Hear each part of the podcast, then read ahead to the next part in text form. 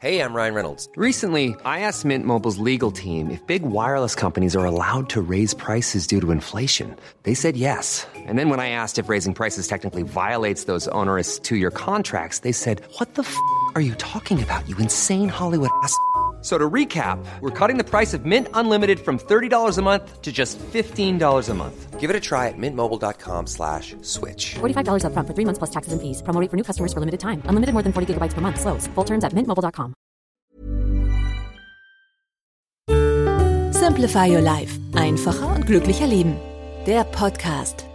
Herzlich willkommen zum Simplify Your Life Podcast. Mein Name ist Uli Harras und mir gegenüber sitzt Werner Tiki Küstenmacher. Ich, ich, ich, ich sehe ja schon die Kommentare, wir sollen diesen Einstieg sein lassen, das ist fürchterlich und affig. Das ist wunderbar.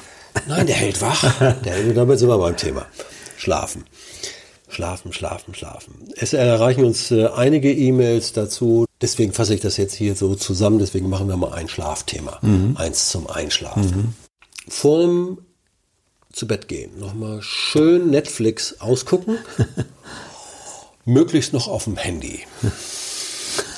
Ja, also der kleine Bildschirm, so klein er ist, ist er doch sehr nah vor unseren Augen und geht ganz schön tief in unser Gehirn, in unser Bewusstsein und in unser Unterbewusstsein hinein. Also das weiß man mittlerweile aus sehr, sehr vielen Studien, dass Bildschirmgucken, ob klein, ob groß, das Schlafen behindert. Also man schläft danach einfach schwieriger ein.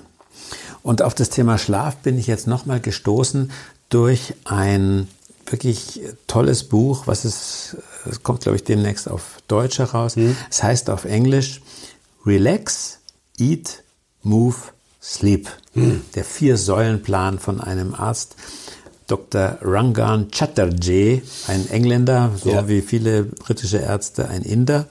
Und der hat, finde ich, auf diese sehr schöne Idee gekommen, dass man Entspannung, Ernährung, Bewegung und Schlaf als vier Säulen sehen muss, die alle wichtig sind für uns. Also es gibt, sagt er, viel zu viele Menschen, die sich ganz auf eine Säule konzentrieren, zum Beispiel Ernährung. Die Ja. sagen also, ich muss äh, mich viel, viel gesünder ernähren, ich muss weniger Kalorien zu mir nehmen und so weiter. Und vernachlässigen vor lauter Liebe zu dieser einen Gesundheitssäule die anderen. Ja. Er sagt, es ist zum Beispiel ganz wichtig, dass man einen gesunden Schlaf hat, weil dann sinkt häufig das Kalorienbedürfnis, das Essbedürfnis, das Hungergefühl sinkt ganz automatisch, geht auf einen normalen Wert zurück. Wenn man Okay. sich regelmäßig bewegt, dann, also dass man wird es auch besser. Also, dass man an allen vier Säulen ein bisschen arbeitet, ist viel, viel wichtiger, als an einer Säule sich total abzukämpfen.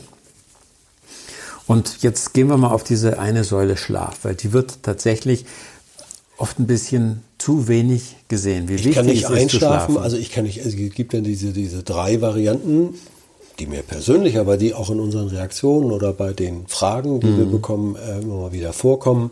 Also nicht einschlafen, zwischendurch aufwachen und dann nicht einschlafen, Mhm. geht nicht mehr. Nacht ist im Eimer, nächste Tag ist auch im Eimer, es, es geht genau. ja weiter. Genau. Äh, und äh, zu wenig Schlaf. Also resultierend wahrscheinlich aus allen möglichen Geschichten. Ähm, vier Säulen, das hilft. Naja, also wir beschäftigen uns jetzt einfach mal vor allem mit dieser Säule Schlaf. Ja. Die hängt aber mit dem anderen zusammen. Okay. Also wenn man sich falsch und ungesund ernährt, wenn man zu spät noch was Schweres isst, dann schläft man natürlich auch schlecht ein. Klassiker. Ähm, auch Alkohol ist nur sehr bedingt eine Einschlafhilfe. Ähm, es ist besser, man versucht bei Schlafproblemen erstmal die ohne Alkohol zu Ja. lösen. Das Wichtigste aber fürs Gehirn, damit das Gehirn auf Schlaf schaltet, ist der Tag. Der Tag davor, denn während des Tages bildet unser Gehirn den Stoff, den es zum Schlafen braucht. Das ist das Melatonin. Melatonin ist sozusagen der Antipode zum Dopamin. Dopamin ist das Zeugs, was uns wach macht, was unsere Stimmung äh, hochbringt, was Schmerzen lindert. Melatonin ist der Stoff, den unser Gehirn produziert, damit die Körperfunktionen während der Nacht runtergefahren werden, dass die Gedanken ein bisschen abgeschaltet werden. Melatonin hat als Nebenwirkung eine leicht deprimierende Wirkung. Ja. Also, und Melatonin ist auch der Hauptschuldige, in Anführungszeichen, warum wir uns schlecht fühlen, wenn wir uns, wenn wir mitten in der Nacht aufwachen. Weil dann stehen wir praktisch unter einem Melatoninpegel. Also es ist ein uns traurig machendes Zeugs in unserem Gehirn. Und wenn man mitten in der Nacht aufwacht und die Sorgen des nächsten Tages anschaut, dann kommen einem diese Sorgen viermal so schlimm vor, wie sie in Wirklichkeit sind. Also Partnerprobleme, Ja, äh. Kontostand, was weiß ich, also diese ganzen Geschichten. Wenn wir darüber während der Nacht äh, um drei Uhr äh, meditieren, Hast verloren. ist gruselig, ja, man hat verloren. Also, und da habe ich auch noch kein wirkliches Mittel, aber da hilft einfach der Verstand, dass man sich sagt, hey, mach dir keine Sorgen über die Sorgen, die du in der Nacht hast. Dann mal reingrätschen, Mhm. aufstehen, vielleicht doch eine Seite im Buch lesen oder, oder bringt mich das wieder hoch? Habe ich es dann noch schwerer? Ich sag mal mir persönlich, ich bin der Meinung, mir hilft es manchmal, wenn ich nicht mitten in der Nacht aufwachen, aber wenn ich auch nicht einschlafen kann, dass ich mich nicht stundenlang rumwälze, sondern dass ich nochmal sage, okay, nochmal einen Cut, auf andere Gedanken bringen, merke ich werde müde, jetzt. Ist eine gute Strategie in dem Notfall, dass man Ist eben nicht einschlafen Notfall, kann. ja, Aber ja. eigentlich sollte man, wenn man das merkt, ich wach mitten in der Nacht auf Ja, und kann nicht mehr einschlafen, anderes, dann muss ich sagen, Alarm, jetzt muss ich an meinem Tagewerk etwas ändern. Ah. Und also wichtig ist Licht. Mhm. Das ist jetzt gerade eben in den Wintermonaten haben wir oft, auch schon wir hier in Deutschland, haben einen Lichtmangel. Äh, noch schlimmer ist es eben in den skandinavischen Ländern und die haben dort tatsächlich mehr und mehr Lichtduschen.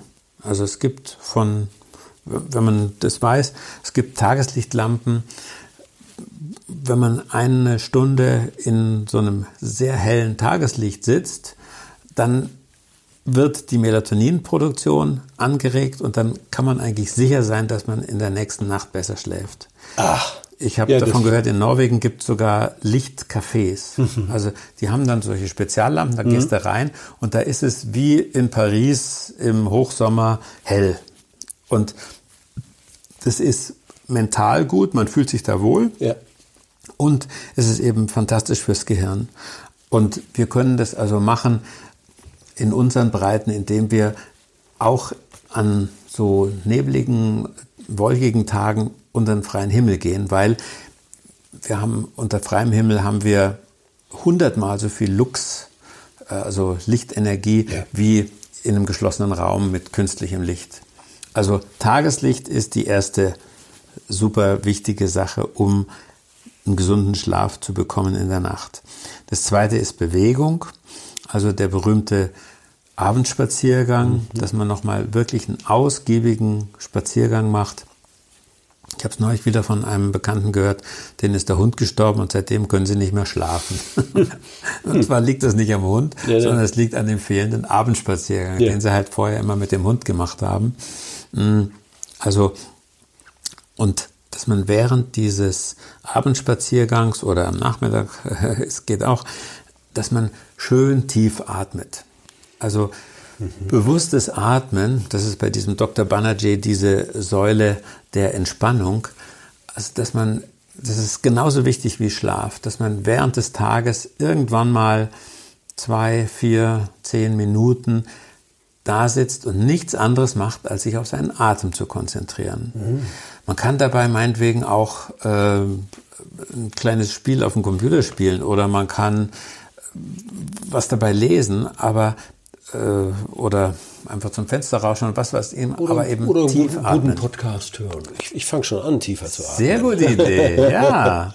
Ja, also und das Atmen kann man vielleicht tatsächlich Mhm. auch mit etwas verbinden. Also man sagt, wenn ich, sobald ich mir meine Ohrstöpsel rein äh, tue und was höre, atme ich Mhm. schon mal tief aus und wieder ein.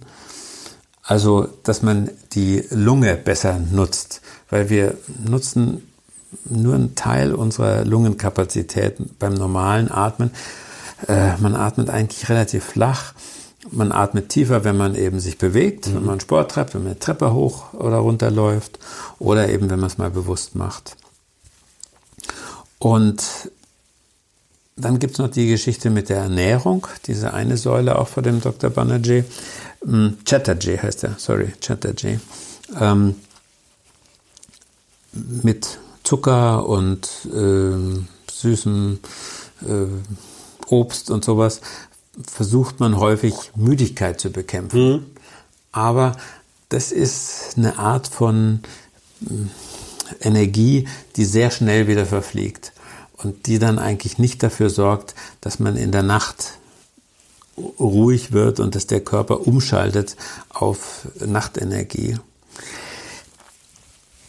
Und mein Lieblingstipp zum Thema Einschlafen, der bezieht sich wieder auf unser limbisches System, mhm. also auf das emotionale Gehirn. Ich habe die, diesen Rat habe ich von einem Mentalisten. Also es sind, sind diese komischen Typen, die so Zauberkunststücke machen sagen, mit ja. Leuten. Also ja. eigentlich komische Heinis. Ja. Und vieles davon ist auch also Fake und Trick. Aber und der hat mir das sehr eindrücklich erklärt. Wenn man während des Einschlafens lächelt, nee. bringt es eine Rückkopplung auf unser Gehirn, auf ja. unser emotionales Gehirn. Ja. Denn sobald wir lächeln, drücken diese Lächelmuskeln ja. auf Sensoren ja. und diese Sensoren sind direkt mit dem limbischen System verbunden. Habe ich auch gehört. Spricht sich rum, der Tipp. Mhm. Man wird grundlos, man kriegt grundlos gute Laune. Ja, also Sa sagen die ein. Genau, also es fällt einem das Deswegen Grübeln auch, schwerer. Soll, soll man auch durchaus, wenn man so grinst, so grundlos grinst, vielleicht mal zwei Minuten auf Toilette gehen. da wundert sich keiner und äh, das scheint zu wirken. Ich habe das probiert, das scheint zu wirken. Also so eine Lächellähmung tagsüber wirkt manchmal ein bisschen komisch auf andere. Aber ich merke auch während des Tages kann man das tatsächlich ein bisschen einsetzen, also wenn wir mit so einem, ich sage immer, wenn wir mit so einem Leerlaufgesicht rumlaufen, äh, also ich habe gar kein Gesicht, ne? Ja, ja. Und das heißt einfach, ich lasse eigentlich alle Muskeln, die da im Gesicht sind, hängen ja, und es schaut von außen eigentlich ziemlich deprimierend aus. Also ist Passfoto. Ja, ja. Und sobald man, also ich muss jetzt nicht grinsen, aber sobald ich so ein bisschen in Richtung Lächeln gehe, mhm äh, merke ich immer, wie ich mich aufrichte, wie das also Auswirkungen hat auf meinen gesamten ja, Körper. Ja, ja. Also von daher ist diese, dieser Zusammenhang mit dem Lächeln, der ist nicht blöd. Aber dass das jetzt beim Schlafen funktionieren soll, da, da, da laufen dann auf, was läuft da ab? Also lächeln, lächle beim Einschlafen. Also man muss sich so vorstellen, sobald ich lächle, bringt es eine Rückkopplung an mein Gehirn ja. und das, die, äh, das Signal bedeutet, es ist eigentlich alles gut. Also ich lächle mhm. und das tue ich, weil ich entspannt bin, weil äh, ich keine Feinde habe, weil ich in einer guten Situation bin. Und deswegen fällt einem durch das Lächeln dann das Denken an sehr negative Gedanken schwerer. Man muss allerdings wirklich lächeln. Also mhm. wenn man so angestrengt so, so ein Fotogrinsen aufhat, hilft nicht viel. Und das hat mir ein ähm, wie heißen die Leute, Physiologen, glaube ich, also die so sich mit der Physiognomie des Gesichtes be beschäftigen, Physiognomen, glaube ich, heißen die, mhm. der hat mir gesagt, man kann es wirklich trainieren. Man lächelt und passt auf, ob auch die Augen mitlächeln. Mhm. Also wir haben Ringmuskeln um die Augen und sobald sich die mit entspannen oder mitarbeiten, dann wird aus dem bisschen gekünstelten Lächeln ein echtes. echtes. Wenn man das mal drauf hat, dann kann man das auch tatsächlich erkennen bei Leuten. Also es gibt Leute, die lächeln gequält, da lächeln die Augen nicht mit. Ja. Und dann, wer, wer richtig entspannt ist, da merkt man rund um die Augen, diese ganze Muskulatur macht mit. Und ich glaube, es ist vor allem diese Augenmuskulatur, ja. die dann verbunden ist mit dem limbischen System. Alles andere ist ja auch häufig Kampfgrenzen. Ne? Das ist ja Gibt's auch. Das ja, ja, hat genau. ja nichts mit Freundlichkeit zu tun.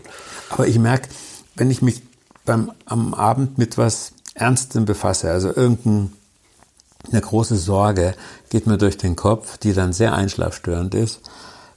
Und jetzt denke ich an das Lächeln, dann merke ich manchmal, das kannst du nicht machen. Du kannst nicht bei diesem ernsten Thema lächeln. Aber in der Nacht darf ich's, weil es schaut ja keiner zu. Ich lächle ja nur für mich. Kann kein anderer mich kontrollieren, dass ich jetzt über den Tod von Tante Hermine lächle. Und das ist wirklich eine unglaubliche freche Freiheit, die wir da beim Einschlafen haben.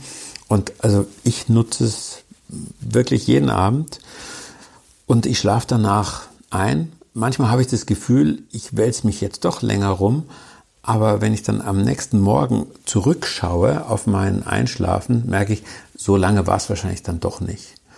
Also nochmal zusammenfassend, der gute Schlaf fängt an mit dem Tag. Ja. Also ein heller Tag, ein Tag, an dem wir uns bewegen, in dem wir genug Licht haben, in dem wir genug atmen, also unseren Körper gut mit Sauerstoff versorgen, ähm, ihn nicht überlasten mit schweren, mit schwerem Essen, ähm, ihn nicht überlasten mit Zucker, der so auf Sofortenergie geht, dass also eine, eine falsche Art von Energie ver verbrannt wird, ähm, dass man ausreichend trinkt, all das. Und dann lächeln zum Einschlafen und sich vorstellt, dass jetzt eine, eine ruhige Nacht vor mir liegen wird. Mhm. Denn, also das sagen uns alle Schlafforscher, es gibt keine Menschen, die nicht schlafen können. Also es kommt einem so vor, wenn man mhm. fünf, sechs Mal hintereinander mitten in der Nacht aufgewacht ist, dann denkt man, ich bin ein Mensch, der kann nicht schlafen. Ich bin zu alt, ich bin zu wackelig, ich, irgendwas stimmt an mir nicht. Nein, also wenn man am Tag gut für sich sorgt, kann jeder schlafen. Wir hatten als Eltern mit Kindern, die nicht eingeschlafen sind, mhm.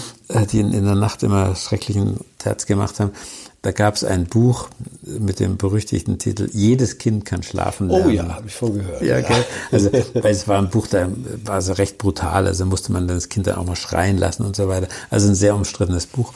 Aber mh, hm, ich würde das also unterschreiben.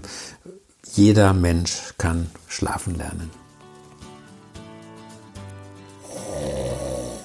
Nein. Schneide ich raus oder lasse ich drin. Egal. Vielen, vielen herzlichen Dank, Tiki Küstenmacher. Schönen Dank. Bis Danke. zum nächsten Mal.